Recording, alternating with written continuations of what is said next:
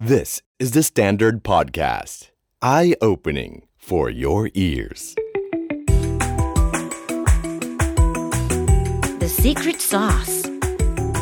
สวัสดีครับ ผมเคนนักครินทร์และนี่คือ The Secret Sauce Podcast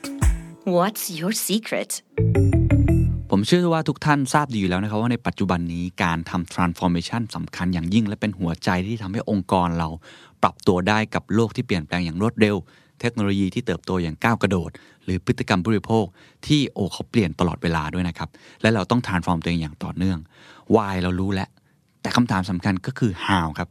เชื่อว่าหลายท่านอาจจะงงๆ อยู่ในเจอร์นี่กระบวนการนี้ ผมเองก็เหมือนกันครับ ว่าเราต้องไม่ใช่แค่ทานฟอร์มเรื่องของเทคโนโลยี เอาเทคโนโลยีมาใช้อย่างเดียว เราต้องทานฟอร์มเรื่องของคนฮะทานฟอร์ม mindset คนskill set ของคน transform เรื่องของ org chart หรือโครงสร้างขององค์กร เราต้อง transform process ด้วยครับว่า process ที่เราทำงานนั้น มัน lean พอหรือยัง มัน agile พอหรือยัง แต่กระบวนการที่จะเกิดขึ้นสิ่งเหล่านั้นได้ทั้งหมดจริง ๆ แล้ว ผมเชื่อว่ามันมีหน่วยงานที่ต้องดูแลและรับผิดชอบ เพื่อใช้คำว่าทำให้ทุกอย่างมัน flow หรือเกิดขึ้นได้อย่างรวดเร็ว เกิดขึ้นได้อย่างมีประสิทธิภาพมากขึ้น วันนี้มีแผนกหนึ่งครับ ที่ผมว่าน่าสนใจเป็นคำที่ผมเพิ่งเคยได้ยินครับ คือคำว่า secretariat ครับ หรือเลขาธิการ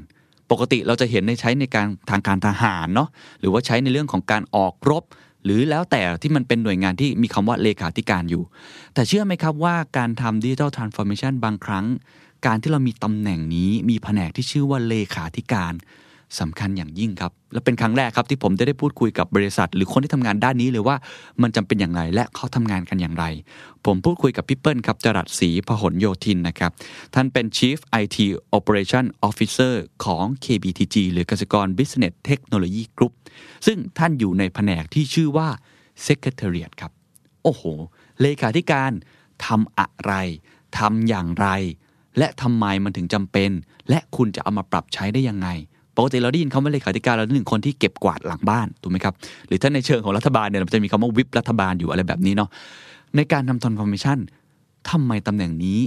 จำเป็นต้องมี และจะทำอย่างไรที่ทำให้การทำ transformation มันเกิดขึ้น เป็นคำศัพท์ใหม่ที่ผมว่าน่าสนใจ และน่าเอาไปปรับใช้มากครับกับคำว่าเลขาธิการลองไปฟังกันดูครับโอเค วันนี้อยากชวนพี่เปิ้ลนะครับมาคุยเรื่องการ transform แบบ ลงรายละเอียดเลย เพราะว่าผมว่ามันมีบริษัทจำนวนมากที่เเวลาพูดถึงคำว่า transform ก็จะเอาเทคโนโลยีเข้ามา แต่จริง ๆ แล้วมันมีเฟสของมัน แล้วที่สำคัญที่สุดบริษัทต้องเข้าใจเป้าหมายของตัวเองว่าทำยังไง ผมว่าวันนี้จะมาคุยในแง่ของท่าท่าของ KBTG ของ KBank เพราะว่าถ้าพี่เปิ้ลอยู่ตั้งแต่กระบวนการแต่เริ่มต้นเลยว่า ถ้าแบบบริษัทใหญ่ ๆ ถ้าของบริษัทที่ต้องใช้เทคโนโลยีเป็นพื้นฐานสำคัญมากในการ transfer เงิน หรือเทคโนโลยีอื่น ๆ เนี่ยเราเราบิวยังไงแล้วเราเปลี่ยนยังไง ทราบว่ามีเจอร์นี่มีแบ่งเป็นเฟสที่หลายอันที่น่าสนใจ ให้พี่เปิ้ลเล่าให้ฟังนิดนึงครับ เพราะตอนแรกที่เริ่มตั้ง KBDG แล้ว เราเข้ามามีส่วนร่วมในการ transform ตอนนั้นมันเป็นยังไง แล้วโจทย์มันคืออะไรเราทำอะไรบ้างครับครับ ตอนนั้นที่เราเริ่มเข้ามาเป็น KPTG โจทย์ใหญ่ก็คือว่า เทคโนโลยีเริ่มเข้ามามีบทบาทค่อนข้างเยอะนะคะ แล้วก็ทำให้ แบงก์เองเนี่ยไม่สามารถที่จะละสายตาว่า ถ้าเราจะลีฟให้คนอื่นเป็นคนสร้างเทคโนโลยีให้เราเนี่ยแล้วเราจะเติบโตไปได้อย่างไร เพราะว่า Foundations มองว่าธุรกิจธนาคารนะครับอ่าเงินจะจับต้องไม่ได้จริง ๆ แล้ว ถึงจริง ๆ แล้วแบงก์โน้ตนี่เป็นแค่ตัวแทน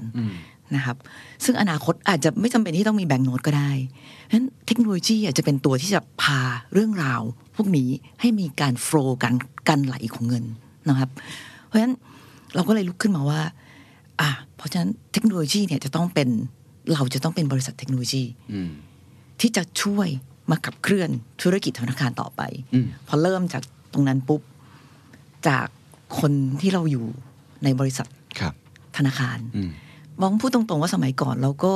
เป็นเบรนด์มีบางส่วนเราพัฒนาเอง เทคโนโลยีของเราเอง แต่ส่วนใหญ่แล้ว เราก็ยังใช้ vendor อืมค่ะ จ้าง outsource เขาออกไป outsource จ้าง vendor ต่าง ๆ นานาเข้ามาช่วยเราครับในการขับเคลื่อนอืมใช่ไหมครับ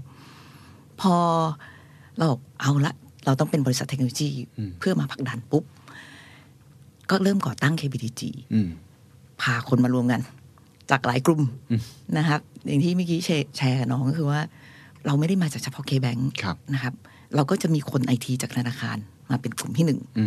มมารวมกับ vendor ที่เราสมัยก่อนเคย outsource ออกไป อ๋อเราก็ recruit เข้ามาเลย recruit ก็มามาร่วมกับเราฮะนะฮะแล้วก็มีบริษัทลูกของเราที่เป็น software house เหมือนกันอืมมารวมกับเราอืมเกิดมาจากสามกลุ่มโอเค เป็นรวมกันนเจอร์เอามันจะใช่มารวมตัวกัน ยังไม่รู้ว่าเราจะสู้กันท่าไหนต้องแบบนั้น แต่เป้าหมายคือเป้าหมายต้องการสร้างเทคโนโลยี ใช่ เพราะเรารู้ว่าเราต้องเป็นผู้สร้าง โอเค เราไม่ใช่แค่ผู้ใช้ใช่เราต้องสร้างเลยโอเคเพราะว่าถ้าเราใช้เรา เรานำไม่ทัน อืมโอเค เข้าใจโจทย์ เพราะว่าเวลาเราต้องรอ vendor หรือ new product ขึ้นมาเนี่ย มันไม่ทันตลาดแล้วโอเค นี่คือโจทย์มันคิดไม่ทันเพราะว่าบริษัทเราใหญ่ด้วยเนาะใหญ่ แล้วก็ต้องเอาเทคโนโลยีที่มันล้ำเข้ามาปรับให้ครับได้มากที่สุดครับนะพอเรามารวมกันอืมก็ยากละมันไม่ได้อยู่ดีเราจะทานฟอร์มเนาะใช่ครับ ก็พอเรามารวมกันก็ต้องบอกว่า เอ๊ะเราจะอยู่ร่วมกันยังไงอืมโครงสร้างที่เราวางไว้รวมๆ แรก ๆ ก็ดูเหมือนจะดีสองประมาณสองสามปีแรกครับพี่ต้องบอกว่าฟ u n เดชันคือจะทำยังไง ให้กลุ่มคนที่เรามารวมตัวกันเนี่ยทำงานได้อืมให้ระบบที่เรามีอยู่แล้ว ตอนที่เรามาตั้งเนี่ย เรามีระบบอยู่แล้วประมาณหลักห้าร้อยระบบนะครับ เราไม่ได้มาตัวเปล่าเราแบกโอเคของของเก่ากันมาเต็มเลยอืมนะห้าร้อยกว่าระบบอืมวันแรกที่เรารันระบบ500ระบบนี้ ก็ยังต้องทำงานอืมรันได้ ให้บริการลูกค้าได้อืมอืมในขณะที่เราต้องเข้ามาทานฟอร์มด้วยครับนะก็ฟ u n เดชั o นสามปีทำยังไง คิดให้ run ก่อนอืมนะยังไม่ต้องคิดสเกลเลยแล้วก็เติมคนอืมเรายังไม่ได้ transform อะไรแบบเป็นเรื่องเป็นราวสามปีแรกแค่ทำให้มัน run ได้ ให้ run สร้าง foundation ก่อน u n เดชั o นคำว่าฟ u n เดชั o นคือหัวใจคือคน โอเค recruit คนที่จะเป็นผู้นำอืมในแต่ละกลุ่มย่อยอ๋อโอเคฮะเพราะว่ามองง่าย ๆ ถ้าเราเริ่มจากเราไม่รู้ครับ เราก็ต้องหาผู้รู้อืมอืมตรงไปตรงมา ก็เดินทางโอเคตระเวนหาแต่ว่าคีย์ในช่วงสามปีแรกครับคือหาคนที่มาเป็นเฮด Head ในแต่ละฟ u n เดชันที่เราคิดว่ามันสำคัญ ใช่อ๋อเฮดแต่ละกลุ่มอืม ที่จะสร้างการเปลี่ยนแปลงได้ครับโอเคถ้าอย่างนั้นเล่าให้ฟังนิดนึงได้ไหมครับว่าแผนที่ก่อนหน้ากับแผนที่ที่เราต้องการจะไปเนี่ยเอาเอาเอาในแง่ของครับเออผมใช้คำว่าโรก็ได้โรชื่อแต่ละแผนกที่สำคัญสำคัญโอ้โหมันเยอะมากคือคืออาจในจะเป็นเอาอาจจะเป็นในโครง KBTG เนี่ย มองง่าย ๆ เรามีประมาณอ่าประมาณห้าสายงาน อะเอาอย่างนี้ดีกว่าใช่อะเพื่อเผื่อที่คนที่ สนใจอยากจะทานฟอร์มอยากจะเห็นเขาจะได้เห็นภาพว่าแมปปิ้งของ KBDG เป็นยังไงเผื่อจะมาปรับ ประมาณประมาณห้าสายงานเชิญเลยครับนะครับอ่าอันนี้คือหลังเราทันฟอร์มแล้วนะครับตอนแรกนี่จะเราจะมีสายงานที่อยู่ข้างใต้เยอะมากอืมอืมนะเรามีหมด 5 สายงานหลักครับกลุ่มแรกก็คือกลุ่มที่ทำ innovation เราเรียกว่ากลุ่ม lab อืมนะคะกลุ่มที่สองหลังจากที่เราทำ innovation ปุ๊บก็จะมีกลุ่มที่เป็น designer อืมออกแบบอืมเข้าใจนะคะ เข้าใจลูกค้าเอามาออกแบบครับกลุ่มที่สามก็คือกลุ่มที่พัฒนาระบบอืมนะกลุ่มที่สี่จะเป็นกลุ่มที่เรียกว่าพอระบบพัฒนาแล้ว ก็ดูแลระบบอ่าดูแลระบบ ให้ทำงานแล้วก็วิ่งอยู่ตลอด24คูณ7เมนเทนอะไรอย่างงี้เมนเทนอืมทำยังไงก็ได้ให้ทำงานได้24คูณครับ7กลุ่มสุดท้ายคือหน่วยงานที่ทำยังไงก็ได้ ให้ทุกหน่วยงาน ทำงานด้วยกัน ได้อย่างมีประสิทธิภาพ คือเจ้าให้ให้สี่กลุ่มนี้ทำงานด้วยกันอย่างมีประสิทธิภาพกลุ่มนี้ก็คือกลุ่มที่พี่ดูอยู่อ๋อเรียกว่าเราเราเรียกว่าหน่วยงานที่ทำหน้าที่เหมือนตัว integrated seamless integration สำหรับพาร์ตี้ต่างโอเคๆรับผิดชอบไม่ว่าจะเป็นเรื่องคนอืมเรื่องกระบวนการอืมฮะเรื่องการดูแล strategy planning แล้วก็พอร์ตของเราทั้งหมด ที่เราต้องให้บริการกับธนาคารอืม finance ตัวที่จะทำให้เราสามารถที่จะหมุนเงินครับภายในอืมฮะคือหน่วยงานกลาง ที่จะทำให้ทั้งสี่ก้อนนี้ หมุนฮะนะคะทำงานได้อย่างไม่ติดขัด โอเค คือ คือถ้าคุณผู้ฟังนึกภาพตามนะไอ้สี่ก้อนแรกเนี่ย มันจะแล้วแต่ธรรมชาติของอุตสาหกรรมครับถูกไหมอุตสาหกรรมแต่ละอุตสาหกรรมก็จะมีธรรมชาติของมันไม่เหมือนกัน แต่อย่างของของแบงก์เมื่อกี้มันชัดเจนเป็นเรื่องเทค มันก็จะมีการ R&D มีการออกแบบดีไซน์นะครับ มีการพัฒนาแล้วมีการเมนเทนถูกไหมฮะสี่อย่างเนี้ผมว่าแต่ละบริษัทก็จะแตกต่างกัน แต่ว่าไอ้ไอ้ไอ้ก้อนที่ห้าเนี่ยผมสงสัยนิดนึงอะว่าเราเรียกแผลกนี้ว่าอะไรมันไม่ใช่ HR ไม่ใช่ people ไม่ใช่ไม่ใช่ ผมไม่แน่ใจว่าเราเรียกเรียกกลุ่มกลุ่มตรงนี้ใช่ไหมใช่จริงๆว่าอะไรแล้วแล้วทำงานอะไรยังไง คือกลุ่มตรงนี้มีคนถามพี่เยอะมาก คือคือ พูดชื่อไปก็อาจจะไม่ได้สื่อ แต่พี่มองว่าจริง ๆ บทบาทหลักคือ ก็เหมือนกับตัวหล่อลื่นทำให้ทุกหน่วยงานอืมทำงานร่วมกันคำว่าทุกหน่วยงาน ไม่ใช่แค่สี่ก้อนหลักครับนี้ แต่เป็นการทำงาน interact กับคนข้างนอกด้วยอืมอย่างเช่นเราต้องทำกับธนาคารครับ ทีมนี้ก็จะมีทีมที่ต้องไปคุยพูดคุยกับธนาคารอืมนะคุยกับ partner อืมคุยกับ vendor ดูแลคนของเราทั้งหมดอืมจะเป็นทีมงานนี้ทั้งหมดที่จะดูแลอืมครับอืมอืมเราก็เลยรวมออกมาหนึ่งหนึ่งกลุ่มนะถามว่าข้างในในองค์กรอาจจะมองย่อยๆ มีทั้ง people มีทั้ง process หรืออะไรก็ตาม แต่พี่มองว่าจริง ๆ แล้วเรามองเป็นชิ้นเดียวกันหมดรวมหมดเลยทั้งผืนอ๋อทั้งผืน ตอนที่เล่าประวัตินิดนึง ตอนที่พี่เข้ามาคือตัวพี่เนี่ยอ่ามาจากขาที่เป็น IT Delivery ครับคือพัฒนาระบบ อืมพอต้องเข้ามาดูกล่องนี้ครับ พี่ก็งงเนาะพี่ทำตัวเหมือนโปรเจกต์เลยค่ะอ่าทำทุกอย่างเหมือนโปรเจกต์เลยอ่าอ่าไม่ได้มองน้องแยกกันเป็นชิ้นครับๆจะทำเรื่องอะไรพี่ก็จะบอกว่าเฮ้ยเรื่องนี้เราต้องการคน character หนึ่งสองสามอืมเราก็รวมมา แล้วก็ทำด้วยกันอืมยกยกตัวอย่างเช่น ยกตัวอย่างเช่น ตอนนั้นเรามีอ่าปัญหาเรื่อง คือจริงเราสร้างระบบอันหนึ่งเพื่อจะรับฟังพนักงาน ก็บอกว่า องค์กรเราแฟดกันไปเนาะครับ อืมอ่าพนักงานเข้ามาเนี่ยแฟดหมายความว่าเรามีแค่สี่ชั้นอืมนะคะ ก็ขึ้นถึงระดับที่เรียกว่า assistant ครับ managing director ซึ่งฟังก็เหมือนเป็นเรื่องดีนะอะก็ดี แต่น้องบอกว่าพี่สี่ขั้นเนี่ย อยู่มาสามปีสี่ปียังอยู่ที่เดิมอืมไม่มี career path ของตัวเอง เพราะขั้นมันกว้างเนาะ สี่ขั้น หมายความว่าแต่ละขั้นต้องใหญ่มาก ถ้าไม่อย่างนั้นสี่ปีผ่านไปน้องเป็นอ่า assistant managing director แล้วมันก็จบอะน้องก็จะถามจะไปยังไงต่อออืม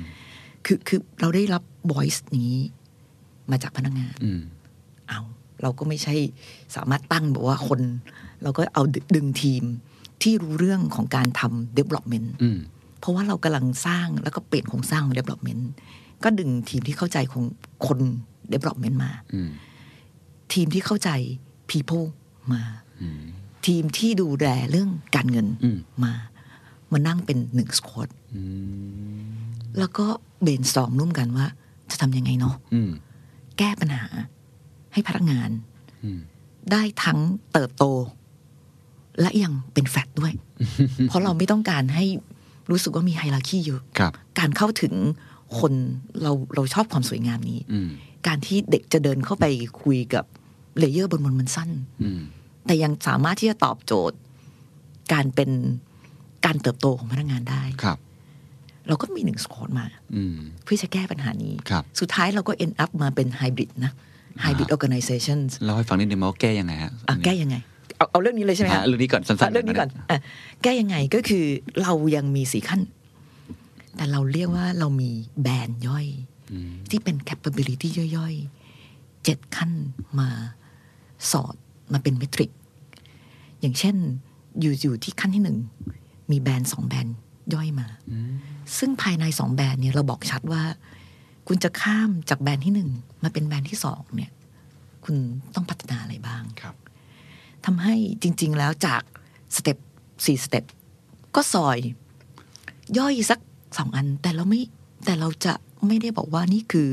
positions ที่เป็น organization layer จากสี่เป็นเจ็ดนะครับเราไม่ได้ชอบแบบนั้นโอเคแล้วเราบอกถ้ามองบอกว่าอะไรง่ายๆมันมันไม่ใช่ตำแหน่งมันไม่ใช่ใช่ตำแหน่ง แล้วมันคืออะไรฮะไอ้แต่ละแบรนด์เราเราเราเรียกว่าแบรนด์หรือ capability สมมุติว่าผมอยู่ขั้นหนึ่งขั้นหนึ่งแล้วผมจะขึ้นไปไอ้แบรนด์หนึ่งนี้ก่อนใช่ผมต้องทำอะไรบ้างอะมองง่ายๆอ่าแบรนด์หนึ่งแบรนด์หนึ่งคือน้อง ที่เข้ามาใหม่ครับ แบรนด์หนึ่งหน้าที่แบรนด์หนึ่งทำยังไงก็ได้เรียนรู้งานอืมให้ตัวเองสามารถที่จะทำงานของตัวเอง ได้อย่างเชี่ยวชาญอืมเพราะฉะนั้นลองแบรนด์หนึ่งมาก็คือจะมีคน supervise เขาอยู่ จนกระทั่งเขารับผิดชอบงานที่ตัวเองมีอยู่อืมเบ็ดเสร็จอืมนั่นหมายความว่าเขาขึ้น band สองเข้าใจละถ้า band เกิดสองว่าไม่คือมีคนมาคอยบงการ ไม่ใช่บงการคอยควบคุม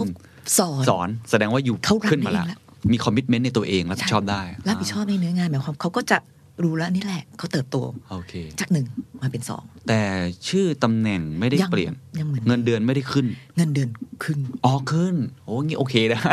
เงินเดือนขึ้นนี่โอเคแล้วก็น้องมีความสามารถมากขึ้น เงินเดือนก็ต้องตามอืมแต่ที่ออกชื่อที่ไม่เปลี่ยนเพราะเรามองว่า ชื่อตำแหน่งสำหรับเราเรามองว่ามันอาจจะเป็นแบรีเออร์ที่จะ รู้สึกว่ามีความห่างอืมจากพี่เยอะ โอเค มีหลายอ่าหมวกหลายขั้นอืมที่จะนัดไปเจอผู้ใหญ่คนนู้นคนนี้เราไม่ต้องการอืมความรู้สึกนั้นอืมเราต้องการความรู้สึกที่แบนอืมๆแต่คุณเติบโตครับ ก็ได้เงินด้วยอืมได้เงิน แล้วแล้วคนภายนอก สมมติว่าผมเมื่อกี้แอบผมเป็นน้องคนเมื่อกี้ครับแล้วเพื่อนผมจะรู้ไหมว่าผมเป็นตรงนั้นจากอะไร มันจะมีสติกเกอร์ติดหรือว่ามีไม่ไม่มีมีไม่มีเรารู้เป็ด้วยตัวเอเรื่องเป็นเรื่องของส่วนบุคคลอ๋อเป็นเรื่องสำหรับการพัฒนาของเขา เขาจะได้รู้ไม่ว่าเขากำลังเติบโตขึ้นมาแล้วอีกขั้นใช่อ๋อเป็นเรื่องเรียกว่าสู้กับตัวเองอ่าแข่งขันกับตัวเองอ่ารู้ว่าเราเข้าจากหนึ่งไปเป็นสองแล้วนะอืมอืมครับอืมโอ้ดีมากเลยครับนะอ่าก็ก็เพราะว่าสิ่งที่เราต้องการตอบโจทย์คือตอบโจทย์การเติบโตของเขาครับ เราไม่ต้องการสร้าง layer ในองค์กรอืมก็เลยเป็น เรียกว่าเป็นส่วนผสมครับลูกครึ่งเออไฮบริดไฮบริดเราเรียกสิ่งนี้ว่าไฮบริดไฮบริดเติบโตแต่ไม่มี layer และ hierarchy เพิ่ม ใช่ครับอ๋อน่าสนใจมากว่าแล้ว work ไหมครับทำมาเวิร์ก voice ที่พักนานคอนเซิร์นหายไปอืมเงียบไปประมาณสองปีละเอาเอาเรียกเรื่องนี้เราเบ็ดเสร็จจริงโอเคๆหายเลย ดีเลยครับ นะครับ เพราะฉะนั้นเราไม่จำเป็นที่จะต้องเสียอะไร อืมแต่แนวคิดพวกเนี้ย ต้องมามองว่าเวลาเราตอบโจทย์อะไรเนี่ย เราไม่ครับจำเป็นต้องทาบกับในอดีตอืมหรือกระบวนการหรือวิธีการในอดีตที่มีอยู่ครับ เราฟังเขาว่าจริง ๆ เขาต้องการอะไรอืมเขาต้องการแค่นี้ องค์กรยังได้แบบนี้ด้วยอืมก็เรียกว่า plus กันทั้งคู่ ซึ่งซึ่งเอ่อวิธีคิดเหล่านี้พี่เปิ้ลเชื่อว่าทุกองค์กรเอาไปใช้ได้ไหมครับ พี่ว่าใช้ได้อ่าซึ่งหัวใจที่ทำให้เกิดประสบความสำเร็จแบบนี้ได้เนี่ย มัน ต้องเกิดจากอะไรบ้างหนึ่งถ้าฟังก่อนเท่าที่ผมฟังนะ ถ้าพี่ย่อยคือฟังอืมฟังนะคะว่าจริง ๆ แล้วอะปัญหาที่ต้องการแก้คืออะไร เอาทุกภาคส่วนที่เกี่ยวข้องมานั่งคุย ใช่ใช่ อันที่สองอ่าถ้าแบบนี้คือไม่ได้ติดกับกรอบเดิมที่มีอยู่ ใช่ ถูกไหมครับ ครับอ่าถ้าเราบอกว่าน้องต้องการเติบโต ก็สร้างบันไดซะเยอะๆ ถูกไหมฮะอืม แต่จริงๆแล้วผมว่ามันไม่จำเป็น จริง ๆ เราเราตอบตัวเขาและตอบองค์กรก็ได้หมายความว่า พยายามอย่าติดกับมุมมองวิธีการแก้ไขอืมแก้ปัญหาแบบอดีตอืมก็ลอง brainstorm ครับแล้วก็หา option อืมอืมอันที่สามที่เราทำคือ เราก็ไม่มั่นใจ ว่าทำแบบนี้จะตอบโจทย์หรือเปล่าครับเราก็ทาบกับตลาด หา consult อ๋อ มา ensure ด้วย เพราะว่าเรื่องนี้เรื่องคนเน่ะเป็นเรื่องอ่อนไหวเนาะใช่ เราไม่สามารถที่จะทำอะไรโดยที่ไม่ไม่เห็นตลาดอืมแต่ตลาดเขาก็ไม่ได้บอกว่าเขาจะทำแบบนี้ แต่เราก็กึ่งกึ่งๆว่าเออเอาเถอะพี่ฟังละ พี่เข้าใจตลาพี่ดว่านี่ไม่คือสี่เทียบกับบริษัทเทคหรือบริษัทแบงอ่าก์เราเทียบกับเทคเราเทียบกับเทคว่าเขาทำลักษณะคล้าย ๆ กันอย่างนี้หรือเปล่า ว่ามีแบบนี้หรือเปล่า แล้วมีไหมฮะมีบ้าง มีบ้าง เราก็บอกโอเค ไม่ได้ผิดทาง โอเคฮะเพราะเราก็ต้องแต่ละก้าวมันคือการเปลี่ยนแปลงองค์กรเนาะครับครับและองค์กรที่เราเปลี่ยนนี่คือระดับพันกว่าคนตลอดนั้นต้องต้องต้องศึกษาครับนั้นก็ทาบกับตลาดนิดนึงอืมเข้าใจ แล้วเวลาเราเราคุยกับคน หลังจากที่เราได้โมเดลมา ก็มาฟังอืมอีกทีหนึ่งว่า ถ้าเราแก้แบบเนี้ยโอเคไหมโอเคไหมอ่าโอเค ก็ hearing อีกครั้งหนึ่งครับแล้วเวลาเปลี่ยนก็จะมีแผนในการเปลี่ยนที่แบบ ไม่บุมบามเนาะอย่าบุมบามใช่ไหมอย่าบุมบามอืมแต่ทำทั้งหมดทั้งแต่จริงๆสุดท้ายเราเราทำพร้อมกันทั้งหมดโอ้แต่ไม่บุมบามคือเราทยอยแต่ละชิ้นอืมอืมแต่เรารู้ว่าเจอนี่สุดท้ายคือตรงนี้ครับ ครับเห็นอันนี้ภาพอันนี้แวะไปไกลเลย ไม่เป็นไรครับแต่แวะเห็ไปนไกลภาพอะนนี้โอเค งั้นย้อนกลับมาว่าแวะไปไกลสรุปแล้วเอ่อพี่เปิ้ลคิดว่าแผนกเนี้ยแผนกของพี่เปิ้ลซึ่ง ผมไม่ได้จะยังสุดท้ายเรียกว่าอะไรนะฮะไอ้แผนกที่เป็นหจนึ่งริงๆชื่อ ชื่อจริง ๆ คือ ชื่อชื่อทั้งทีมเรียกว่า secretariat มันงงมากพี่ถึงไม่อยากจะพูดไม่เป็นไรครับจะลยลองลองพูดก่อนก็ได้ครับ ก็คือแค่อย่างเงี้ย ชื่อ KBTG secretariat คือเล Secretariat เลขาธิการอ๋อ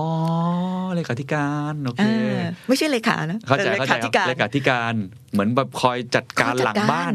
อะไรทั้งหมดอ่า หน่วยงานเลขาธิการ ผมว่าก็ชัดนะพอพูดเลขาธิการนี่อ่านึกถึงแบบหน่วยงานต่างๆพวกใช่ทหารพวกอะไรมันเขาใช่เขาก็มีในหน่วยงานนี้เหมือนกันเรียกว่าเสร็จก็ก็หน่วยงานอ่าที่ที่เห็นตรงไหน เอ้ยน่าจะต้องปรับเนาะครับ ก็จะดูหลังบ้านดูหลังบ้านทั้งหมดโอเค คิดว่าหน่วยงานนี้จำเป็นมากน้อยแค่ไหนกับบริษัทสมัยใหม่ จริง ๆ แล้วอะพี่ว่าน่าจะมีอยู่แล้วอืมแต่ใช่เราอาจจะไม่ได้เรียกแบบนี้ อ่าใช่ แล้วก็ไม่ได้มองเป็นองค์ลงรวมขนาดนี้ รวมแบบนี้อืมอืมอืมอืมอืมนะคะถามว่ามีอยู่หรือยังพี่เชื่อว่ามีอยู่แล้วนะทุกทุกองค์กรมีอยู่แล้วอืมเพียงแต่ว่าอ่าความแข็งแรงและบทบาท และ authority ที่เราให้กับหน่วยงานอืมเนี่ยอืมมากน้อยขนาดไหนอืมมากกว่า แต่อาจจะโชคดีว่า เออเรา เราได้มาเยอะ ก็คือองค์กรน่ะให้ authority เรามาเยอะนะเราคะพี่เปิ้ลมีแล้วอก็อ t h o r i t y ในการทำเยอะมากเบนกันได้เยอะมากโอเคฮะแล้วเราที่โชคดีอีกอันหนึ่งคือ ที่เรียนคุณเกณฑ์ครับตอนแรกคือเราได้คนอ๋อโอเค คนที่เข้าใจคนที่เข้าใจจริงบทบาทตรงนี้ฮะอะเพราะฉะนั้นแผนกเลขาธิการผมผมเข้าใจว่าก็คงจะมีครับ people ด้วย ใช่ไหม process โอเคด้วยมีประกอบด้วยอะไรบ้างครับๆ people อะ people ก็คือไอ้คล้ายๆกับ HR คล้ายๆใช่อะคือเรามีทั้ง people เพราะว่าเอาในในเลขาธิการตรงเนี้ยฮะมองว่าพี่จะเพื่อให้คนไม่สับสน พี่จะแบ่งเป็นสองกล่อง โอเค เชิญครับ เหมือนโปรเจกต์เลยค่ะ กล่องแรกพี่จะเรียกว่า people work stream งานทุกอย่างที่แตะกับผู้คนอ้าวนะฮะพี่จะเรียกว่า people work stream อ่าชื่อดีฮะ work stream อะเห็นภาพเลย อะไรที่เป็นเรื่องราวเกี่ยวกับผู้คน พี่จะรวมไว้หนึ่งกลุ่มอืมอีกอันหนึ่งเรียกว่า project work stream อืมอะไรที่เราต้องผลักดัน ที่เป็นโครงการออกมาอืมให้เกิดนู่นนี่นั่น นั่นนี่นู่น ที่ other than งาน people ประจำเออก็จะเป็น project work stream ครับเพื่อให้ย่อยให้เรื่องราวมันง่ายอ่าน้องก็จะเข้าใจว่า น้องเราดู people เนาะอ่าก็เป็นไปทั้งสายอืมครับถ้ามองถ้าย่อยปัจเนาะจุบันก็เป็นอย่างนี้มากขึ้นทางครับทางพี่ก็จะเป็นมอองย่างนี้ว่าเลยครับตรงนี้คือเรามี people work stream ปกติที่เขาทำงาน เนี่ยคะแนนปีปีหนึ่งขนาดก็มีโปรเจกต์เยอะมาก ที่จะต้องเรียกได้ว่าตั้ง squad ขึ้นมาพิเศษพิเศษ แล้วผมก็เชื่อว่าองค์กรสมัยใหม่จะมีอย่างเงี้ยเยอะๆ คือจะมีโปรเจกต์โปรเจกต์เต็มไปหมดเลยเอ่ออันนี้ผมลองแชร์ปัญหาที่ผมเจอก่อน แล้วก็อาจจะเคยได้ยินจากคนอื่นมาบ้าง ปัญหาก็คือใหญ่ ๆ ก็คือว่า คนที่ทำงานปกติอยู่แล้วต้องมาทำโปรเจกต์พิเศษ มันรู้สึกงานงอกนะฮะหนึ่งทั้งจริงโปรเจกต์นั้นสำคัญมาก อันนี้ผมเลยอยากรู้ว่าไอ้ที่เราตั้งไอ้กล่องที่เราเข้ามาช่วยตรงนี้เนี่ย เราช่วยเราเข้าไปช่วยอะไรบ้างยังไงบ้างเราเรามี authority มากน้อยแค่ไหนในการรันโปรเจกต์ตรงนั้นเลยหรือเปล่าหรือยังไงครับคืออย่างนี้อาจจะเป็นเพราะโครงสร้างแล้วก็ authority ที่ที่มีอืมเพราะฉะนั้นการที่เราจะคิด initiative ต่าง ๆ เนี่ยเราสามารถที่จะอ่า นำเสนอ เอางี้ตอบทีละคำถามเชิญครับ คนที่เข้ามาอยู่ในโปรเจกต์นี้อืมอะยกยกตัวอย่าง ยกตัวอย่างอามองง่าย ๆ ที่เราเริ่มโปรเจกต์แรกอ่าโปรเจกต์ตอนนี้แล้วกัน ครับเชิญครับอ่าอย่าง transformations นะ transformations ซึ่งเป็นโปรแกรมใหญ่มากอืมของ KBTG หลังจากที่เราเริ่มตั้งโครงสร้างมา หาคนมาได้อืมแก้ปัญหาคนในองค์กรครับตอนนี้เรากำลังทำโปรเจกต์ที่เรียกว่า transformations อืม KBTG transformation ซึ่งเป็นภาคต่อของทุกอย่างนะฮะพอตอนตั้งต้นเนี่ย เราก็จะงงว่าเราไม่รู้จะจะเอาคนมาจากตรงไหนอืมเพราะการที่เราจะตั้งแผนกใหม่ก็ไม่ได้ เพราะฉะนั้นสิ่งที่เราต้องทำก็คือตั้งออกมาเป็นหนึ่งโปรแกรมอืมหรือหนึ่งโปรเจกต์อืมแต่เราตั้งบอกว่าอันนี้เนื่องจากเป็นโปรเจกต์ใหญ่ เราก็ตั้งเป็นโปรแกรมที่เรียกว่า transformation program ครับ แล้วเริ่มรีคูด คนภายในอืมมันนั่งอยู่ตรง transformation program อืมอืมนะครับ ก็พที่ที่ดูตรงขาเอ่อเลขาธิการ ก็จะเริ่มคุยกับทีมที่เป็น MC ของ KBTG ครับ เราคุยด้วยกันอ่าเราว่า ใครจะเป็นลีดของโปรแกรมนี้อืมอืมอืมอืมนะฮะพอเราเริ่มรีคูดลีดเราก็เริ่มสร้างโครงสร้าง ออกมาครับเพื่อว่าต้องมีองค์ประกอบแบบนี้อืมเพื่อทำ transformation อืมอืมอันนี้คือจุดเริ่มต้นที่การสร้างหนึ่งสควอตหนึ่งโปรเจกต์อืมเพื่อมารันอะไรบางอย่างครับครับอืมครับโอเคอันนี้ยกยกตัวอย่างว่ามาเรายังไงสร้างกันแบบนี้อะเราสร้างกันแบบนี้โอเคนะฮะเราจะไม่เริ่มจากการสร้างแผนกใหม่โอเค เราจะเริ่มจากการสร้างโปรแกรมใหม่ครับ และดึงคนมาช่วยก่อนโอเค พอเราเริ่มทำแบบนี้แล้วเราเห็นว่าบางอัน ควรจะเป็นหน่วยงานใหม่อ๋อเราก็คลอดอันเนี้ยออกมาเป็นหน่วยงานใหม่ คือทำเป็นโปรแกรมก่อนแล้วเราจะเริ่มเห็นเองว่าอันไหนจำเป็นต้องมีแผนกถูกถูกต้องอ๋อเราเราเพราะเราไม่รู้จริง ๆว่าอ่าอะไรที่เป็นแผนกที่จะจำเป็นต้องรันระยะยาวครับ อะไรที่เป็นสิ่งที่เกิดขึ้นชั่วคราวอืมแล้วจบไปอืมอืมอืมภายใต้โปรแกรมนั้นอืมอืมอืมนะฮะอืมความยากที่สุดในการทำ reorg chart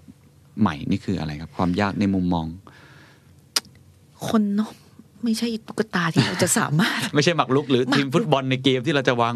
หมากได้ไม่เลย เพราะว่าทีมฟุตบอลเขาก็ยังกว่าจะบางหมากได้ใช่เขาก็ต้องคิดกลยุทธ์เนาะครับครับแล้วก็ตอบโจทย์แต่ละอันไม่เหมือนกันอืมพี่ว่าคล้าย ๆ กันอืมอืมอืมคล้าย ๆกับแบบนั้นคืออมคือเราต้องเข้าใจ characteristic ของแต่ละทีม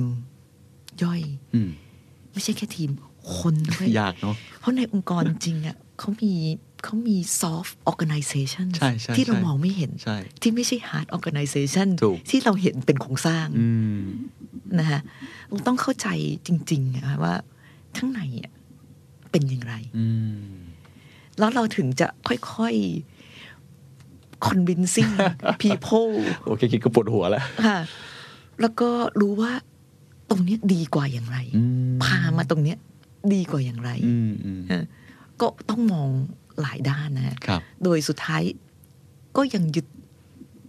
คนและความเห็นอืมแล้วก็บุคลิกของทีมครับ เป็นที่ตั้งอยู่ดี โอเค เอาความเห็นของคนเป็นที่ตั้งคขรับองคนที่เขากำลังจะโดนเปลี่ยนอะถูกไหมใช่ต้องใช่ฟังเขาให้มากที่สุดก่อนถูกครับแล้วคอนวินให้ว่าสิ่งที่เราจะเปลี่ยนอะมันดี อย่างไรอย่างไรกับดีอเขาย่างไรอ่าฮะโอเค ตลอดเวลาที่ผ่านมามีคนไม่เห็นด้วยไหมครับ กับสิ่งที่ทำแล้วก็ออกไปอะไรเงี้ย คือพี่ว่าส่วนมากที่ออกไปอะที่เราเจออุปสรรคคือคือบางคนใจร้อน เปลี่ยนช้าไปพี่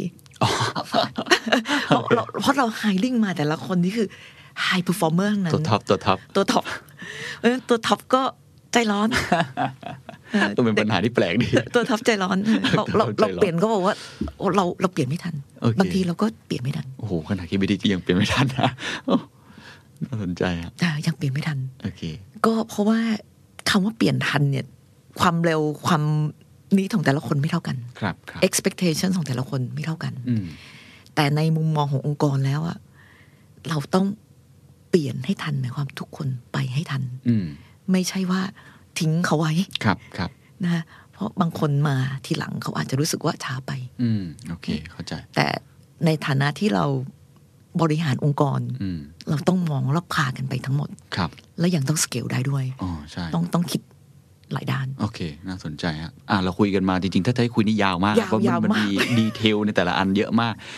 เมื่อกี้พอพูดว่าไอ้สี่บวกสามที่เรา transform ผมว่าน่าจะเป็นอีก next step ถูกไหม next step นี่คืออันนี้อาจจะละ KBTG transformation นี่คือ step ที่กำลังทำอยู่กำลังทำอยู่อะโอเค เราพูดกันไปแล้วสเต็ปแรกสร้าง foundation สเต็ปที่สอง reorg การสร้างมีเนี่ยเลขาธิการเพิ่มขึ้นมา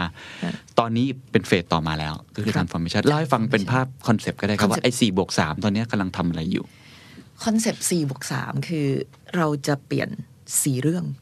หลักในการทำงานครับบวกสามคือ foundation อ๋อที่สร้าง support foundation ใหม่อีก foundation ที่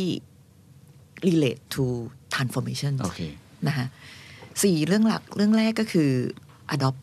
agile คื มันเมื่อกี้ที่คุยกันเมื่อกี้พูดถึงนะฮะอันที่สองจะเทคนิคนิดนึงนะฮะเราจะทำยังไงให้การพัฒนาของเราอ่ามีเขาเรียกว่า depth sec op นะฮะก็คือกลุ่มนี้พี่จะทำยังไงให้อ่าเอาเป็นว่าอันหนึ่งแล้วกันที่ช่วยในการทำ development เนี่ยให้มี secure แล้วก็เอ่อมี automation อืมในการ deploy อย่างเช่นเอาง่ายมองง่าย ๆ ถ้าเรา deploy ถ้าเกิดเราสามารถ adopt DevSecOps ได้ จะทำให้เราสามารถพัฒนาได้อย่างรวดเร็ว แล้วก็ deploy โค้ดเรื่องฟีเจอร์ใหม่อืมๆขึ้นสู่ production ได้แบบวันหนึ่งหลาย ๆ ครั้งอืมอืมอืมอืมเป็นการทำ automation เข้าใจในการ deploy ขึ้นโอเคสู่ เข้าใจเข้าเอาใจแอปใหม่ไปปล่อยบนคือตลาดคืออ่าผมอาจจะลองอะ wrap ดูว่าผมเข้าใจถูกไหมนะครับคือปกติเนี่ยก่อนที่จะออกแอปใหม่อะไรต่างๆอะมันต้องมีสัก process หนึ่งอยู่ตรงนี้ที่มันอาจจะช้าถูกไหมฮะแต่การที่เราทำ DevSecOps มันจะช่วยทำให้เรามันมี automation ในการทำตรงนี้มากขึ้นใช่แล้วมันทำให้สามารถ deploy แอปกี่แอปอะไรอย่างรวดเร็ว ได้อย่างรวดเร็ว ผมเข้าใจถูกก็ประประมาณนั้นประประมาณนั้นประมาณนั้นโอเคเพราะตอนแรกอะมองมองอาจาวเหมือนวิธีการทำงานโอเคใช่ไหมคะ อันนี้เป็นอ่า tool โอแล้วเคก็เข้าใจกระบวนการละที่เราจะสามารถ deploy เข้าไปสู่โอเคอะก็คำว่า deploy ทำยังไงให้เราสามารถที่จะ launch product วันหนึ่งได้หลายๆรอะอบชัดเจนอะอะเข้าใจคือกำลังทำเครื่องมือที่ทำให้เรา launch product ได้เร็วขึ้นเร็วขึ้นโอเคเก็ตนะนะฮะอันที่สามคือ test automation จะทำยังไงให้เรา อย่างเช่น เราพัฒนาเสร็จแล้ว เราก็ต้อง test ได้เร็วด้วยเนาะอืม test ได้เร็วก็คือทำ test automation อ๋อ แล้วปกติเราไม่ได้เทเราสกันมีจบาริงงส่วนครับ แต่ก็ต้องใช้คนอยู่ อืมแล้วถ้ามองคุณเคนมองว่าระบบเราใหญ่ครับ การที่เราเปลี่ยนฟีเจอร์เล็กๆ โยนเข้าไปในก้อนใหญ่ เราต้องทำการ test ไอ้ก้อนใหญ่ เข้าใจเข้าใจ ที่อยู่รอบอะๆด้วยอะเหมือนจะโยนทำยังไงโยนอะไรลงไปในน้ำอะใช่ไหมเราก็ต้องนเพื่อมกระเพื่อมเราหมดก็ต้องอืมเช็ครอบๆว่ากระเพื่อมไปถึงไหน โอเคเข้าใจ เราจะเช็คได้ยังไงได้เร็วอืมแล้ว ไม่ให้กระเพื่อมไปโดนคนอื่นแล้วผิดก็ต้อง test ทำ automation อะโอเค get ฮะนะฮะโอ้ขอบคุณที่ทำให้ผมที่ low tech เข้าใจ พยายามขึ้นที่จะพยายามอะส่วนอีกอันหนึ่งก็คือ นี่เลยค่ะ development excellence อ๋อ อันเมื่อกี้ อันเมื่อกี้โอเคอ่าเราเรียกว่าจริง ๆ ตอนแรกชื่อ เราเรียกว่าอ่า engineering excellence เพราะว่าข้างในนั้นน่ะมีหลายอันมากกว่าเด็บโอเค เข้าใจ เยอะมากจะทำยังไงให้การพัฒนาซอฟต์แวร์เรา apply best practice อืมใหม่ ๆ ได้โอเครวดเร็วเข้าใจ อันนี้ก็เหมือนงานงานเฉพาะทางในแง่ของการ development ให้มันดีที่สุด excellent อะ excellent เลยโอเคงั้นนี่คือสี่นี่คือขาสี่สี่กล่องที่เราโอ้โหทำ transformation ทั้งสี่กล่องพร้อม ๆ กัน โอ้โห foundation อีกสามตัวครับครับที่ตามมาก็คือ ตัวแรก knowledge base หมายความว่าเราเชื่อว่าการ transform ครั้งเนี้ยจะมีความรู้ เป็นองค์ความรู้ใหม่อืมที่ไหลเข้ามาอืมแล้วก็ส่งต่อครับ เราก็เลยต้องสร้าง tool หรือแพลตฟอร์มที่เป็นการ sharing โอเค knowledge เข้าใจในองค์กร เป็น knowledge ให้ได้ management ประมาณใช่ประมาณนั้น foundation มันนะฮะซึ่งอันนี้ขอถามนิดนึงอ่า foundation ของมันที่ทำคือเป็นอะไรอะ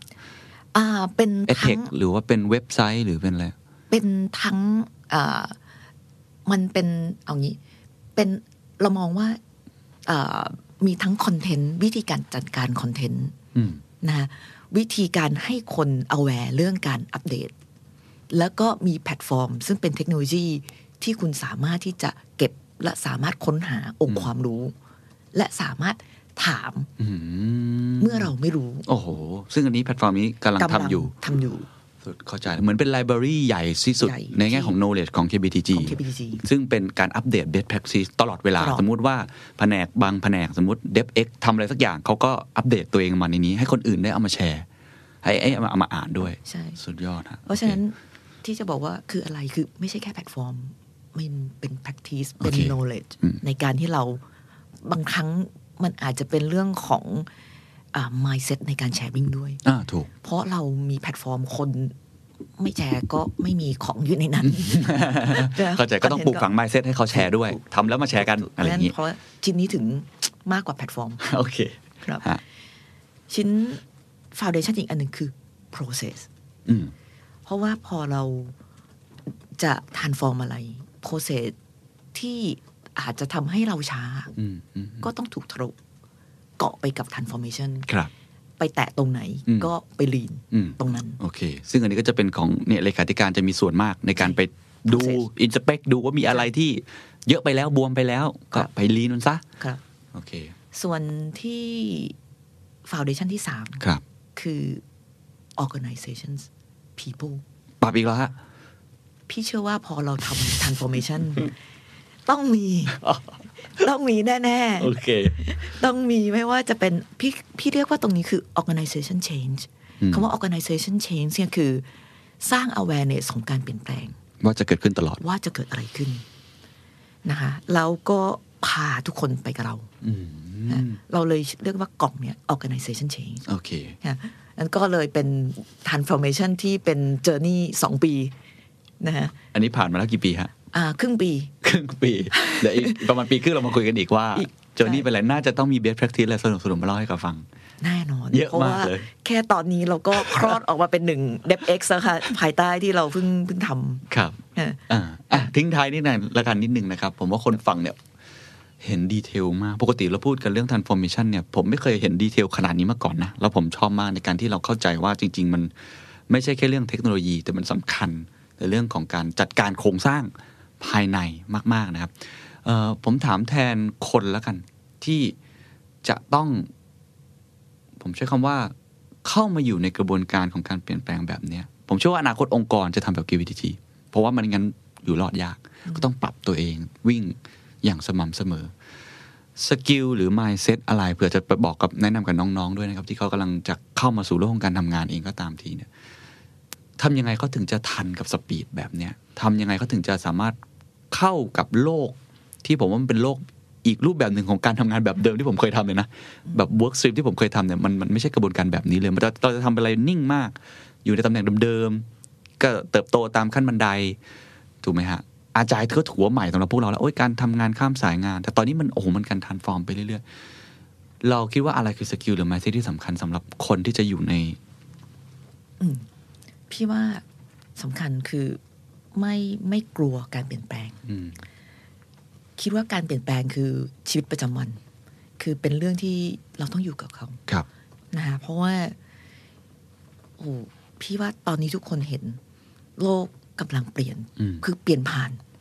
เปลี่ยนผ่านเยอะมากใช่นะองค์กรก็เช่นกัน องค์กรก็ต้องเปลี่ยนผ่านครับ เพราะฉะนั้นน้องๆหรือคนทำงานเอง ต้องว่าอยู่ในยุคของการเปลี่ยนผ่านอืมเพราะฉะนั้นตัวเขาอะ ก็ต้องเชื่อว่าการเปลี่ยนแปลงอะจะต้องนำมาซึ่งสิ่งดีๆ แน่ๆ แล้วเราต้องกระโดดเข้าไปสู่ แล้วก็ตามให้ทันอืมกับการเปลี่ยนแปลงนั้นอืมไม่ต้องกลัวอืมนะสองเรียนรู้ การเรียนรู้ต้องไม่มีวันจบ ไม่มีวันจบจริงๆ เพราะเทคโนโลยีใหม่ ๆ เกิดขึ้นเยอะมาก อย่างใน KBTG เอง เราถึงต้องมีทีมที่เรียกว่า ถ้าเรียกว่าจะเป็นชมรมอะนะคะเราเรียกว่า guild guild โอเคเดี๋ยวไม่อยากจะ introduce เรื่องใหม่มันจะเยอะมากอะอันนี้เหมือนพวกอะไรนะแฮร์รี่พอตเตอร์หรือพวกเกมอะไรต่างๆจะมีกิวของตัวเอง ใช่มีกิลของตัวเอง ซึ่งเพื่อให้เขาตามเทคโนโลยีแล้วเอามาแชร์อ๋อหมายความว่าน้องก็ต้องติดตาม หรือทุกคนก็ต้องติดตามว่า อะไรที่มันเป็น Big Impact อืมต่อสายอาชีพเราอืมต้องเกาะกับเทรนด์นั้นเสมออืมอืมอืมนะติดตามอ่าน พี่ว่าแหล่งความรู้ออนไลน์มีเยอะมากครับนะสามารถที่จะฟังติดตาม สนใจอะไรเจาะลึก คอร์สออนไลน์ ลึกๆดีๆ เข้าถึงเยอะมากอืมอืมพี่ว่าลองทำลองเรียนดูครับ แล้วน่าจะค้นหาตัวเองแล้วก็เปลี่ยนแปลงไปสู่ เปลี่ยนแปลงไปพร้อมกระแสของการเปลี่ยนแปลงของโลกได้ ครับ ไม่กลัวการเปลี่ยนแปลงแล้วก็